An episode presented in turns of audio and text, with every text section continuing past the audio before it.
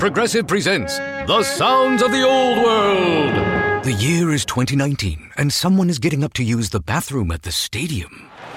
Excuse me? Excuse me? Oh, sorry. Excuse me? You mind if I just squeeze by here? This has been The Sounds of the Old World. Brought to you by Progressive, where drivers can still switch and save like it's 2019. Quote today at progressive.com. Progressive Casualty Insurance Company and Affiliates. The Leslie Marshall Show, the only true democracy in talk radio. Of, for, and by you, the people. Live nationwide and streaming live at lesliemarshallshow.com. Call in with your thoughts at 888 6 Leslie.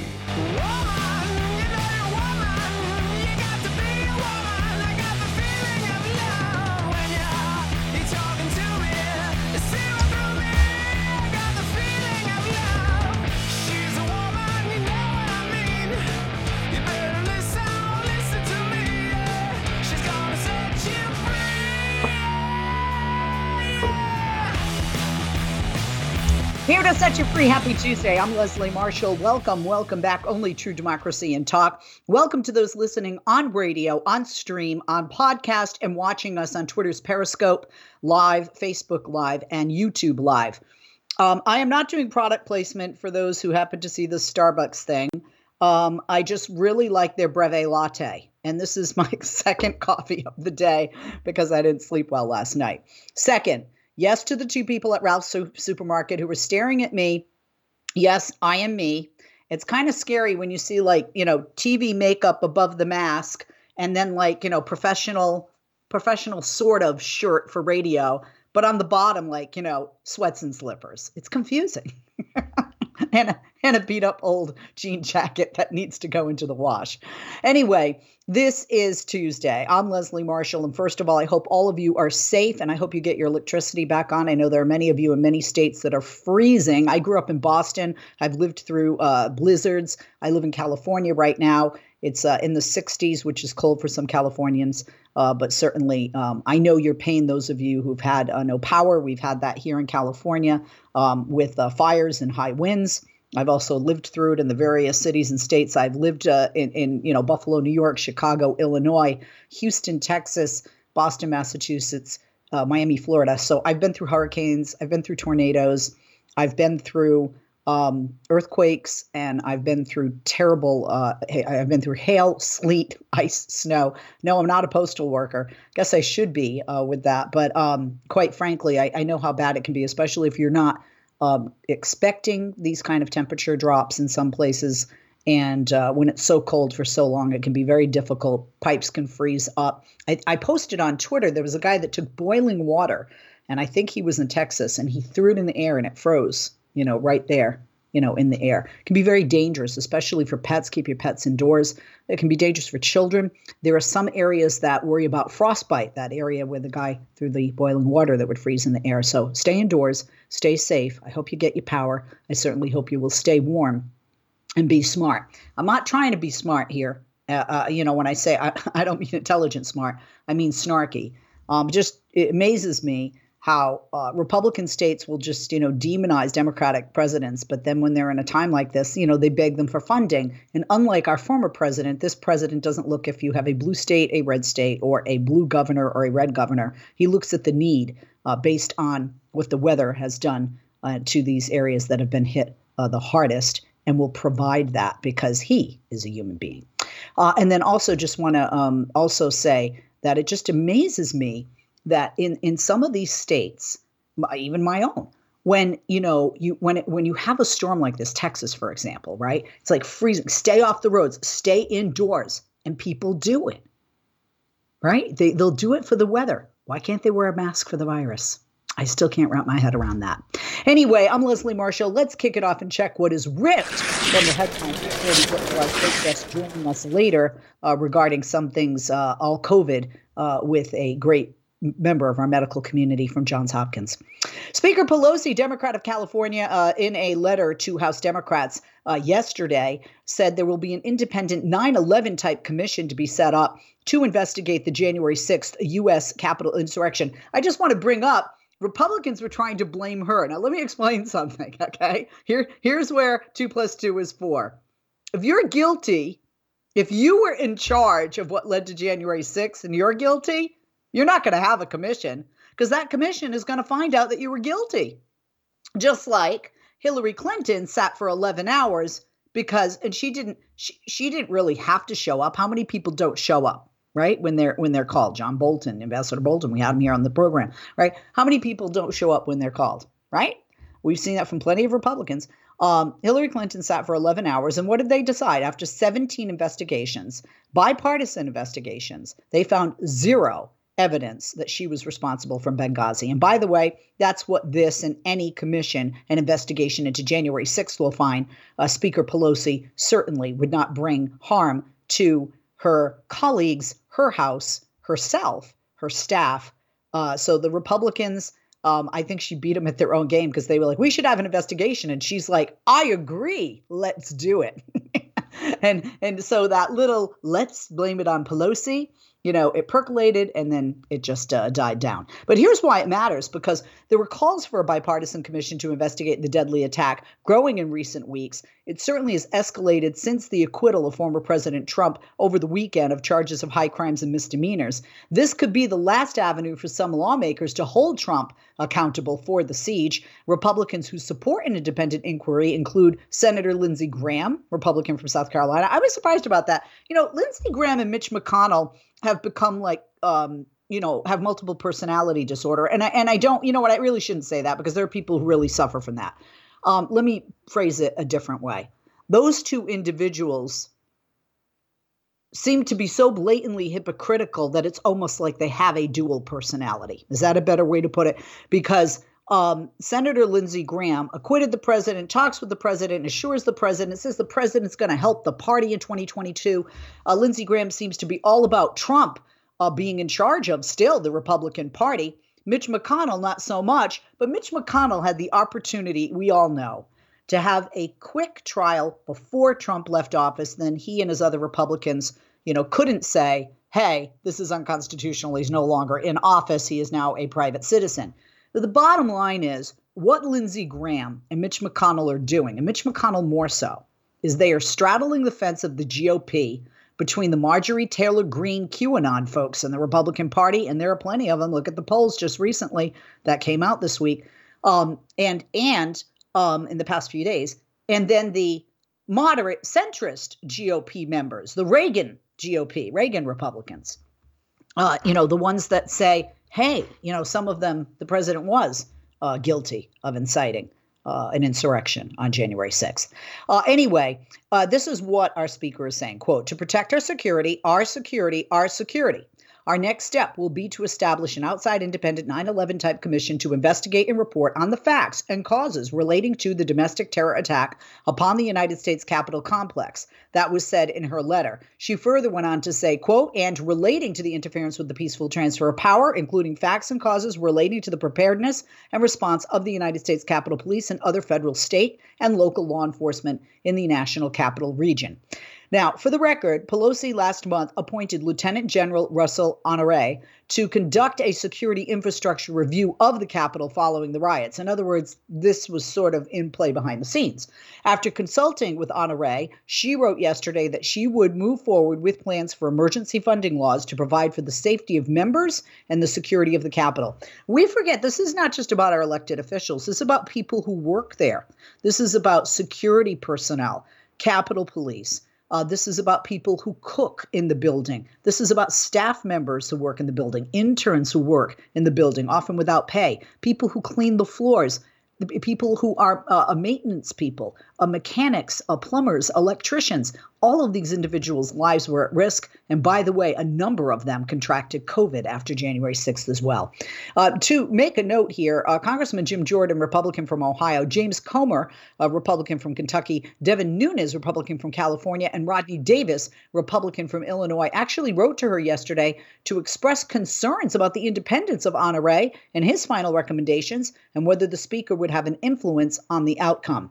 Now, this is what you want to watch. Legislation would probably be needed to establish a commission like the one created following the attacks on September 11th back in 2001. And then uh, President George W. Bush signed a law giving the panel investigation powers, uh, noted by the New York Times. We could see a similar situation with our current president, Joe Biden. Let's rip another. Now the lawsuits might come, one of which is from the NAACP that was filed today against former President Trump and far right extremist groups in connection with the January 6th Capitol riots that killed five people and injured dozens of officers. We also want to mention two officers took their lives, so technically the uh, the uh, the January 6th riots resulted in the death of seven people, even though two took their lives. Uh, the federal lawsuit filed on behalf of House Homeland Security Chairman Benny Thompson, Democrat of Mississippi, shows that Trump continues to face legal problems stemming from the riot, even after his acquittal in the Senate impeachment trial over the weekend. The lawsuit filed in the U.S. District Court in D.C. by the NAACP and the civil rights law firm Cohen, Milstein, Sellers, and Toll accuses the former president, his attorney Rudy Giuliani, the Proud Boys, and the Oath Keepers of conspiring to incite a riot at the Capitol with the goal of preventing Congress from certifying the 2020 presidential election. It um, alleges that Trump, Giuliani, and the far right groups directly violated the 1871 Ku Klux Klan Act by trying to prevent Congress from tra- carrying out its official uh, duties. Um, I'm Leslie Marshall. That's what's ripped from the headlines. Second, uh, we will talk more about ripped from the headlines and then with our guest right after this. Don't go away.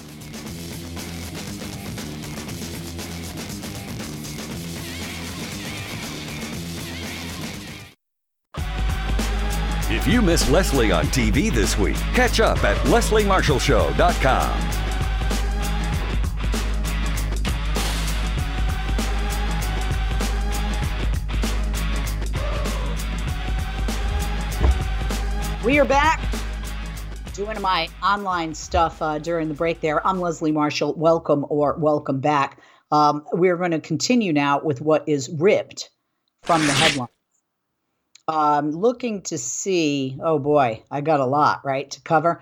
Um, I just wanted to share with you because I had just uh, talked about the, uh, the, the, the lawsuit. Um, excuse me, the lawsuit regarding the uh, 1871 Ku Klux Klan Act. Uh, that allowed President Grant, uh, Ulysses Grant, to declare martial law and impose heavy penalties against terrorist organizations and use military force to suppress the KKK after uh, the Civil uh, War. Uh, but let me tell you about what the Biden administration announced today. Today, they announced it's extending the moratorium on home foreclosures and the enrollment window for mortgage forbearance, and that will be through the summer, June. Now, remember, um, allegedly, we're going to be all vaccinated by April or May. Um, and you need to get your vaccine, by the way. You need to get your vaccine. My husband's uh, had his, and uh, he is a healthcare worker and I will wait in line for mine, and hopefully my children. I don't know if my children get the adult one because uh, my daughter's turning 13, my son is turning 14. Yikes, two teens in the house, right? Um, but they don't have a vaccine for children as of yet. They're working on that as well. Um, but why does this matter? Well, obviously, many Americans are struggling to make home payments uh, since the COVID 19 pandemic uh, commenced. Uh, both programs were set to expire in March. The actions are an extension of a program the Trump administration did start back in 2020. And the Department of Housing and Urban Development, HUD, uh, the VA, Veterans Affairs, and, the, and, and Agriculture will carry out the executive action according to the White House. New relief will provide up to six months of additional mortgage payment forbearance in three month increments for borrowers who intended who entered, excuse me, the program on or before June 30th, 2020. The White House wrote in a news release today, quote, now homeowners will receive urgently needed relief as we face this unprecedented national emergency. Today's actions build on steps the president took on day one to extend foreclosure moratoriums for federally guaranteed mortgages. And I think that's the right move. Let's rip another. Another right move President Joe Biden did, in my opinion, was reopening the federal health insurance marketplace. And that was yesterday. That is for another three months, 90 days, citing the importance of access to health care when more than one out of 12 Americans has now been infected with the coronavirus. Uh, and, and why does it matter? Well, nearly 15 million Americans are still uninsured, and the uh, COVID 19 coronavirus pandemic rages on. By the numbers per Axios Caitlin Owens, of the 15 million people eligible for coverage under the Affordable Care Act, 4 million are eligible for the free high deductible plan. 4.9 million would qualify for a subsidized plan. 6 million wouldn't qualify for any subsidy. But you know, you just look at the numbers. That's you know almost a third that can benefit from this plan in one way or another. And I have to say, politics aside, even though I didn't like Trump and I didn't like his politics, uh, you don't need a degree from Harvard University in rocket science to know you don't you don't put up barriers to individuals trying to obtain health insurance when you're in the middle of a a health pandemic, a health crisis. Let's rip another. And the Biden administration and Democrats on the Hill are expected later this week to release an immigration reform bill. That's according to multiple sources familiar with the plan that was reported to NBC News. The legislative text of the U.S. Citizenship Act of 2021 will reflect the immigration priorities that President Joe Biden unveiled on his first day in office. So the proposal includes an earned pathway to citizenship for the approximately 11 million undocumented immigrants in our nation, expands the refugee settlement program, and deploys more technology to the southern border.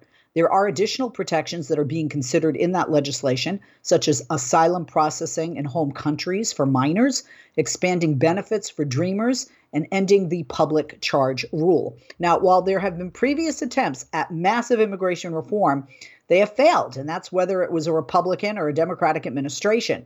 The Biden White House has signaled support for breaking the legislation into pieces so we could get pieces of it uh, done um, at a time. And uh, as a potential secondary path, lawmakers would work to pass bills legalizing farm workers and dreamers right away, and then they would move toward a more expansive overhaul. The main objective, according to officials and the advocates, they, they say is, is progress, which we, we're at a standstill, right? I mean, uh, Marielena Hincapié, executive director of the National Immigration Law Center, said, quote, if certain parts of the bill become building blocks, that's fine. Some parts of Biden's immigration reform already do have vehicles to move separately and faster through both the House and the Senate. Senator Robert Menendez, the New Jersey Democrat, is leading the push, uh, the legislative push in the Senate. Uh, he said, quote, this plan is not only about fixing our bro- broken immigration system, and by the way, there's a, there's a support from the majority of individuals in this country, overwhelming majority, um, to uh, to get citizenship for dreamers first and foremost, right? I mean, so that's something we can agree on. So I like let's you know if we can't get the whole pie, let's cut it up into pieces and pass it a little bit at a time. Uh, better than nothing at all. We need to move forward. We need to do something. I can't imagine the limbo these individuals face every time they go to sleep and every time they wake up in the morning, day after day. So uh, Senator Menendez said this plan is not only about, and I quote, this plan is not only about fixing our broken immigration system, but building a better one that reunites families, brings the undocumented community out of the shadows and on a path to citizenship, stands up for human rights, addresses root causes of migration, and includes a smart border security strategy. And Representative Linda T. Sanchez uh, the Democrat from California who's spearheading this legislative effort in the House, uh, she said many people are still, uh, you know, relying on these reforms to come about. She said, "quote." From our dreamers to the service workers and farmers pulling us through this pandemic, there are too many relying on this reform for us to fail. I look forward to working with President Biden as well as my House colleagues to finally make our immigration system more functional, fair, and humane. Uh, President Biden already signed a raft of executive actions reforming targeting immigration and rolling back Trump's efforts on immigration and to fam- and to separate families. Um, I, I, I just want to say the Latino community has been disproportionately affected by COVID, not just the virus, but um, as far as uh, financial, not just physical. They are essential workers. If you're having a bowl of fruit or a salad, you know you can you can bet that there are undocumented workers somewhere in that line between when it, the, the, the, the fruit was harvested and picked till it gets to your bowl, your plate, into your mouth, and goes into your belly. Um, and these individuals pay taxes, by the way, um, yet they don't get any benefit from the taxation that they pay, right? They're afraid to go to hospitals. They can't vote. They're demonized by those on the right in our country. And uh, it, it's about time that we stop ignoring people that have been here longer than some of us who were born here. Let's rip another. Now, the pandemic has not been kind to Fresno, California. That's the poorest major city in California. I think, by the way, that is Kevin.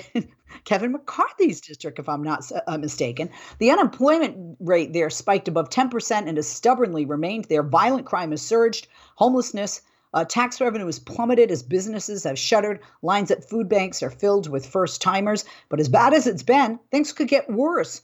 Uh, hundreds of jobs uh, that were froze have, have been frozen. City is now being forced to consider laying off 250 people, including police and firefighters, to close a $31 million budget shortfall. That, Jerry Dyer, mayor of the half million strong city in the Central Valley, is going to be devastating.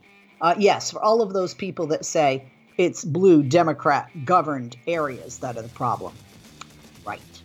I'm Leslie Marshall. That's what's ripped from the headlines. Coming up, our great guest. Stick around. We'll be back right after this.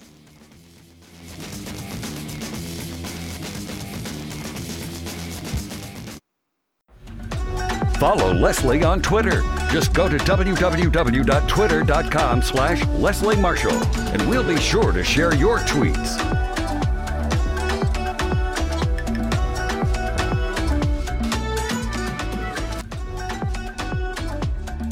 Hey there, I'm Leslie Marshall. Welcome or welcome back. We welcome back Dr. Bob Bollinger. He is the Raj and Kamla Gupta Professor of Infectious Diseases at the Johns Hopkins University School of Medicine, and he holds joint appointments in international health at the Johns Hopkins Bloomberg School of Public Health and in community public health at the Johns Hopkins School of Nursing. He's also the founding director of the Center for Clinical Global Health Education, the CCGHE.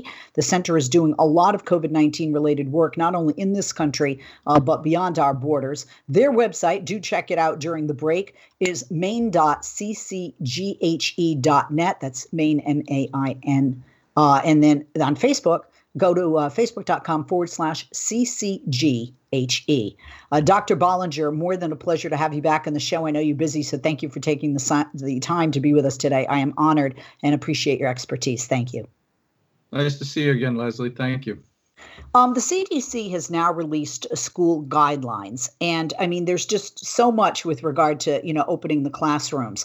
You know, you're obviously not a teacher. Uh, you are a teacher in a different respect, but you know, you're not a public school teacher. You're not a part of a teachers union, and you're certainly not politically affiliated with regard to this. You talk to us all the time just about you know the health aspect, the medical aspect. So first and foremost, the guidelines that the CDC has released from a medical standpoint, how do they rate? Do you like them? Do you feel they're they're not sufficient? Do you feel there's some contradictory information out there? Well, I think there's certainly a big improvement over the recommendations we've had before, which you know from the CDC in the past uh, months have been pretty vague. These are much more specific, a little clearer, um, um, and I think that's really helpful. Um, and of course, they're recommendations and guidelines. You know, there's not they're not mandates. They have to be you know reviewed and interpreted and implemented by you know local jurisdictions. But it's a lot clearer, I think, uh, what they're suggesting, what they're recommending now than what has been in the past. So that's a big improvement. Yeah, and I, am glad that you put that. It's not, you know, CDC isn't holding a gun to anyone's head. They're saying, look, from our you know our medical standpoint, you know, here's what we have. One of the things I like that's been criticized with these uh, guidelines and these recommendations, doctor, is um, the flexibility uh, within those tiers. For example, um, obviously, geography plays a part during a winter. I live in Southern California where I can open the window right now and I'm not going to freeze to death. Same in Florida. That's not the case in the majority of this country. Um, and I say that because obviously some schools would really require ventilation systems more than others. How necessary are those from a medical perspective? Because we know restaurants, uh, shopping centers, uh, supermarkets may not have those types of ventilation systems either, and we are there and perhaps exposing our children to that as well. Well, I think you know one of the things that's um, that these this discussion has highlighted is that you know we really need to be paying attention to ventilation. We've t- we've talked a lot about hand hygiene, about cleaning surfaces, particularly in schools and other uh, workplaces, which are that's always that's always important. But listen, we wouldn't have to clean the surfaces if this virus wasn't getting into the air and landing on surfaces, right? So this is an airborne virus. That, you know, people breathe it out, cough it out, and that's why it ends up on surfaces. So the ventilation issues are really important, um, and I think they're important for schools, important for restaurants, important for lots of uh, indoor settings. Um, I think the other issue that that uh, you that uh, you talked about is that um, the flexibility is also built into these guidelines for different communities based on the, the amount of virus they're seeing in those different communities. So, I think that's a good thing. Uh, but I think they're giving guidance and clarity to some of the issues that we've needed for for some time. Yes, certainly, because ventilation is more of an issue in a bigger city with higher COVID infection rates where you have a larger classroom and it is physically impossible to have those children spaced six feet apart. That might be, uh, you know, possible in smaller uh, public school communities in the country. Uh, certainly, it might be possible in private schools um, where they may have small, smaller classrooms. But some of these big cities where you you have 30, 35, even 40 children in a classroom, they just don't have the physical space to separate them six feet apart. So addressing the ventilation system uh, would be essential. But obviously, uh, there are um, individuals in the school system that say, "But look at the expense. We're not sure we can afford to do that." Well, you know, it is a challenge, of course, for lots of places, but but they're also emphasizing the other things that can be done. The masking is also being emphasized, which is critically important, um, and they're talking about cohorting and other strategies that that can help take uh, you know some of that risk uh, down. But you're right; every school system is going to have to adjust and implement the guidelines as best they can based on their resources and the and the structure they have in their own classroom. So I think you know uh, giving options and clarity to the, the the tools that are available to reduce the risk is important. You know, the other thing that the guidelines highlight, and I think uh, is is also important, is we need to get the kids back to school. Number one, and number two, if you can implement these guidelines, if you can effectively put into place masking and distancing and all the other thing strategies, you can actually uh, reduce the risk considerably that you're going to have spreading of the virus in the classroom. I mean that the data really supports um, supports that. So if you can do it, you can you can more uh, confidently open the classrooms in a in a more safe environment. 30 minutes after my radio show ends today, my children are going to school for two hours to work on homework with their peers and their teachers. Woo-hoo, mommy's going to have a cocktail. And, um, and because there, there's been mental stress and strain um, on the kids, but also on the parents, uh, you know, those who work from home, and even more so for people that haven't been able to go to work because they can't work from home, you know, and haven't been able to have that uh, sole income coming in or that secondary, you know, income coming in. Um, so uh, I think there's light at the end of the tunnel. There are a lot of people that, especially teachers, even some parents, that are concerned about teachers don't have to be vaccinated. Can you talk to us about this? Because I think a lot of people feel that if teachers get vaccinated, it's easier and better, you know, to open the schools. But you know, to your point, if you're masking, if you're hand washing, you're you know social distancing, you have the proper ventilation system, is the vaccine just the cherry on top of that sundae?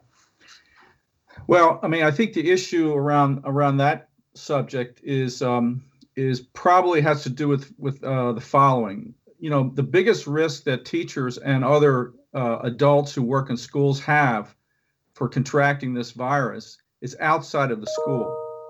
It's in the community. Um, and so, whether they're vaccinated or not, um, they need to be wearing masks, and and uh, whether they're teachers or not, whether they're staff members or not, they need to be wearing masks uh, with or without the vaccine. Um, and so, I think um, you know I would love to see all the teachers get vaccinated. In fact, not just teachers, of course. As we said, it's all of the, the staff members, particularly those at high risk, should they get infected. But their biggest risk of infection is outside of the school, uh, statistically. Uh, when they're going to the restaurants, when they're uh, you know mingling with their friends and family, that's where most of the infections that occur in in adults are occurring, not in the school itself. So the issue is whether uh, to reduce the risk that those teachers, staff members, and students are going to bring the virus into school. Now, you know, vaccination isn't going to really, um, you know, it, it, it, it's going to be helpful in any of those situations. So it's not unique to the schools, right? Um, so I'm not sure we necessarily need to uh, uh, focus on the need for vaccination uh, as a high priority uh, or a necessary priority before we open up schools, particularly when the rates are going down. But we have to provide vaccination to everybody, including teachers. And teachers are, you know, first responders, not yes. just again, not just teachers, but but other people that work in schools or around other other people. I think we should prioritize them and quickly get them vaccinated. It'll protect. Uh, speaking of the the vaccine, the vaccine that is out now, doctor. I apologize for the interruption. I thought you were done. Um, the, the vaccine that is out now, uh, that is for adults. But medically, what is considered an adult? Is that 21? Is that 18? Or is that even 12? I say because I've seen studies where it says 12 and up. Well, some of the studies that I've seen have uh, enrolled uh, people over the age of 16 or 18. We don't have data yet on the vaccine safety and efficacy in, in younger younger kids and adolescents, and those studies are going on right now. But it's going to take some months uh, before we, you know, can find um, convince ourselves that they're safe and efficacious in, in those kids. And so it's going to be a while before we can vaccinate the kids. Are the variants that we are hearing about of uh, COVID, uh, the mutations of COVID, um, are, do they put children at more risk in your um, research or knowledge of this thus far? The reason I say that is, you know, you see bits and pieces on the news where the UK um, or South African, uh, Brazilian uh, variant uh, seems to, in some places, even outside the United States, uh, led to more children being hospitalized. Well, it's I'm not sure it's it's it's related to hospitalization, but certainly more kids are getting infected. All of us are getting more likely to get infected, as well as kids. And so when you have more kids getting infected because it's more infectious, then of course you're going to unfortunately yeah. have more kids in the hospital. Uh, so it's really these variants are a bit of a wild card. We'll have to see what impact that has, particularly in the United States as we open up the schools. But we could certainly see these variants more easily spread in the classroom as they are more easily spread in the community. Yeah, we're going to take a quick break. When we come back, we'll talk more about schools with our guest, uh, with the good doctor, and I hope you'll stick around. In the meantime, check out the Center for Clinical Global Health Education, the CCGHE. That's where he is founding director. They do a lot of COVID related work in the U.S. and beyond. Check out their website, main.ccghe.net, and on Facebook, facebook.com forward slash CCGHE. We'll be back with Dr. Bob Bollinger uh, from Johns Hopkins University right after this. Follow Leslie on Twitter. Just go to www.twitter.com slash Leslie Marshall, and we'll be sure to share your tweets. Well, you know we're live when you can hear my dog barking in the background. Apologies for those of you that hear it. If you feel it's a distraction, apologies more so to my guest, Dr. Bob Bollinger. Uh, he is the Raj and Kamla Gupta Professor of Infectious Diseases at the Johns Hopkins University School of Medicine. He holds joint appointments in international health at the Johns Hopkins Bloomberg School of Public Health and in community public health at the JH School of Nursing. Uh, probably, uh, you know, one of the people in the world that's definitely bus- busier than me and definitely does something a lot more important than I do. Uh, doctor, thank you for holding uh, and, uh, you know, staying with us. for the second half of the interview. Um, you already shared as a physician, um, you know, what you think of the guidelines. Um, are are the doctors and public health experts that you would come into contact with, uh, you know, in agreement with you? Would you say that you know these are more specific guidelines that had been set forth prior to the uh, to the uh, CDC's guidelines in the last administration versus now? Yeah, I, uh, you know, I would say that uh, for the most part, people agree that this is a step in the right direction. Uh, awesome. Um, I wanted to ask this. I have a 12 and 13 year old, and I'm asking personally, but I'm asking, you know, about age, okay? And you know, I, I'm I'm assuming you have children. Um, if not, you may be smarter than I right now. Um, but when you look at some of these uh, guidelines, and they talk about middle school um, versus uh, high school, for example, example, I'm getting to that part of the document on, on the CDC guidelines um, they say that middle and high schools can safely operate in person at all but the highest level of transmission, which is defined in two ways when 10% or more of the coronavirus tests in a community come back positive over a seven day period, or when there are 100 or more virus cases per 100,000 people in the community over seven days.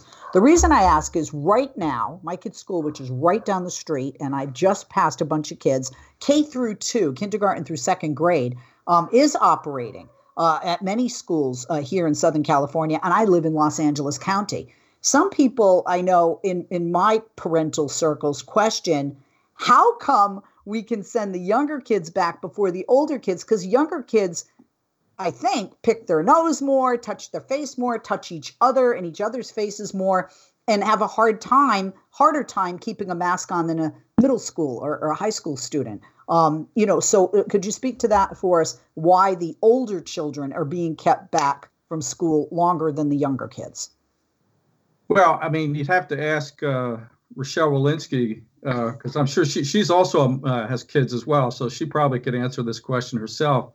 Um, I look, you know, we uh, having raised three teenagers who are no longer teenagers and um, and middle schoolers. Um, I'm not so. I'm not sure. I would agree entirely with your premise that um, that the uh, older kids are better behaved than the younger kids necessarily. You know my children then. you know, Mike. You knew you. Then you must have known mine. um, I think it's true for all kids. Look, I think the, the one of the challenges is uh, with the younger kids, they've been able to keep the kids in a single classroom, generally cohorting easier and the kids are actually you know based on my you know conversations with with teachers and parents uh, particularly even in the the the uh, the really young kids, they're pretty good at putting their masks on, and they're easier to kind of keep on, keep an eye on. Right? They're usually in a smaller classroom or in a group, and they're not mingling from class to class. They're not milling around the whole school, moving from one bubble, if you will, to another bubble.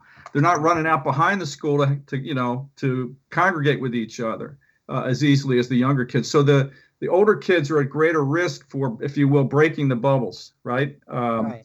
And I think that's the issue why, at a higher transmission rate, you have to be more concerned about the older kids. Do you think these guidelines will encourage more school districts to bring students back into the classrooms? I mean, certainly there are fights between different unions. Randi Weingarten, who's a friend of this program, is the uh, president of the AFT, the American Federation of Teachers. But there are other unions, as we saw in Chicago, for example, where they're saying, look, we're not comfortable going back. We want to be vaccinated. And then some school districts do have, or some states do have teachers um, at, at, top of the list with healthcare workers and first responders uh, to get vaccinated. Um, so, uh, you know, even though this is, you know, the CDC saying, you know, here are the gu- guidelines, it, it does it encourage more districts to bring students back into the classroom. It doesn't make it easier in a sense. Well, I think it provides. Uh, look, I first of all, I think I I think the teachers are just as anxious to to get the kids back in school as the rest of us, right? Many of them are parents as well. They understand the value of of of why it's important to get them back, but they want to do it safely, not only for themselves and for the staff, but for the kids, right? So I think it's all about providing a, as safe a possible opportunity uh, and, and guidance to get back in the classroom. And these guidelines help do that. So I'm hoping that these guidelines are going to help move us forward to a place where the teachers and the parents and the students all feel like uh, um, it's safer to, to open up and get the kids back at school. Um, but I do understand the concerns, particularly, you know, um, teachers and other staff who are at high risk for serious disease. Um, but again, uh, you know, their their risk of acquiring infection in the school uh, depends a lot more on what's happening outside the school than it does within the school. As long as you have the guidelines in place and follow those CDC guidelines, you've really uh, have an opportunity to greatly mitigate the risk. People aren't following these CDC school guidelines out in the community. If we did yeah. that, we wouldn't have this problem, right? No, abs- absolutely. And, and to that point, and you had touched upon one of these two earlier, I think there's this idea that once you're vaccinated, you don't have to wear masks. There's also this idea we even have a legislator, Senator Rand Paul, who, ha- who got COVID and survived and doesn't wear a mask because he thinks he's immune. The evidence, it, it, the jury is still out on that. Correct me if I'm wrong, doctor. There's two issues. Uh, number one, just because you're immune uh, doesn't mean, or vaccinated, doesn't mean you can't get infected and transmit the, the virus to other people unknowingly, just like asymptomatic infections do all the time around the, the, the country. So it's irresponsible, in my view, particularly somebody who's been infected, to to not wear a mask to protect others from uh, infection. We also have the issue now with some of the new variants that, that there's some evidence you can get reinfected um, with the new variants, and so we're not entirely sure yet how um, you know the, the the data looks pretty good for the most common variants, but we're just beginning to learn about our own variants here in the United States. We'll have to see. So there is a potential risk for reinfection as well. But Dr. Fauci, Dr. Anthony, uh, Dr. Anthony Fauci said that um, we should all uh, be vaccinated, or there'll be enough vaccines for us to all be vaccinated.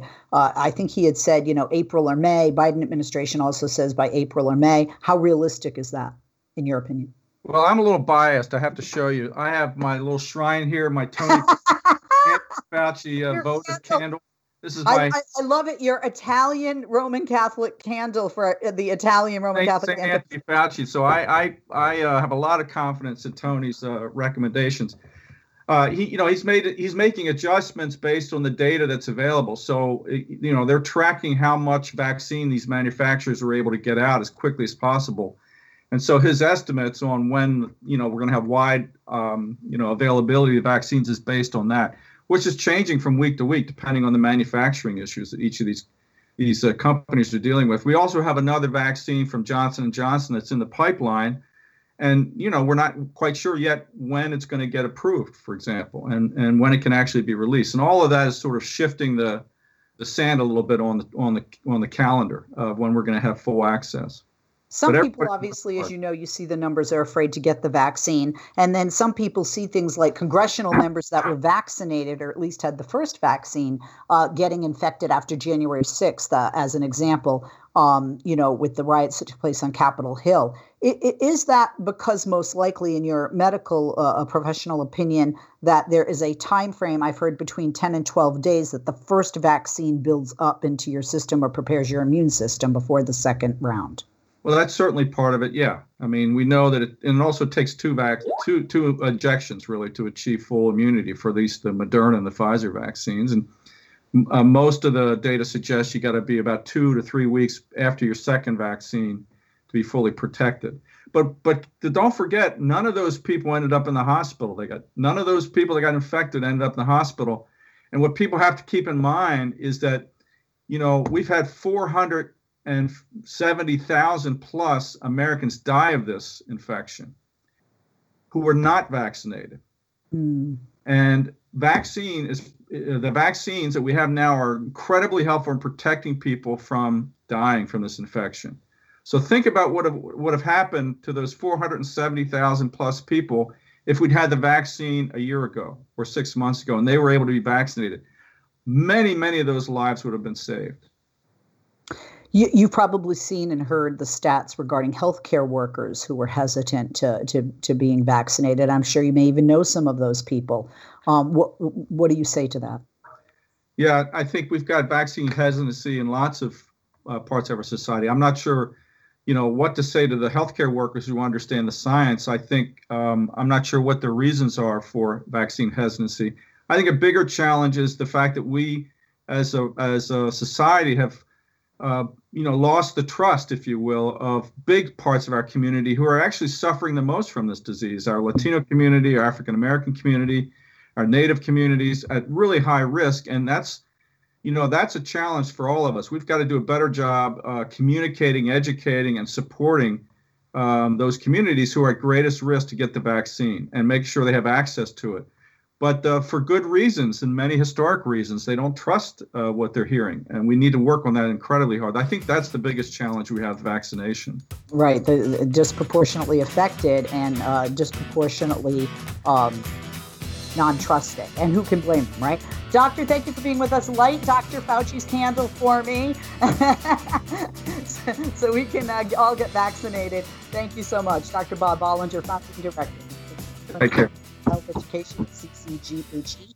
Uh, check, check them out, dean.ccghe.net on Facebook, facebook.com forward slash CCGHE. Me, me, me, me, me, but also you. The Pharaoh fast forwards his favorite foreign film, Powder Donut.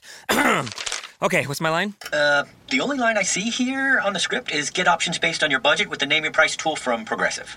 Oh man, that's a tongue twister, huh? I'm sorry, I'm gonna need a few more minutes. bulbous Walrus, the Bulbous Walrus. The name your price tool, only from Progressive. The owl ran afoul of the comatose coxswain. Progressive Casualty Insurance Company and affiliates. Price and coverage match limited by state law.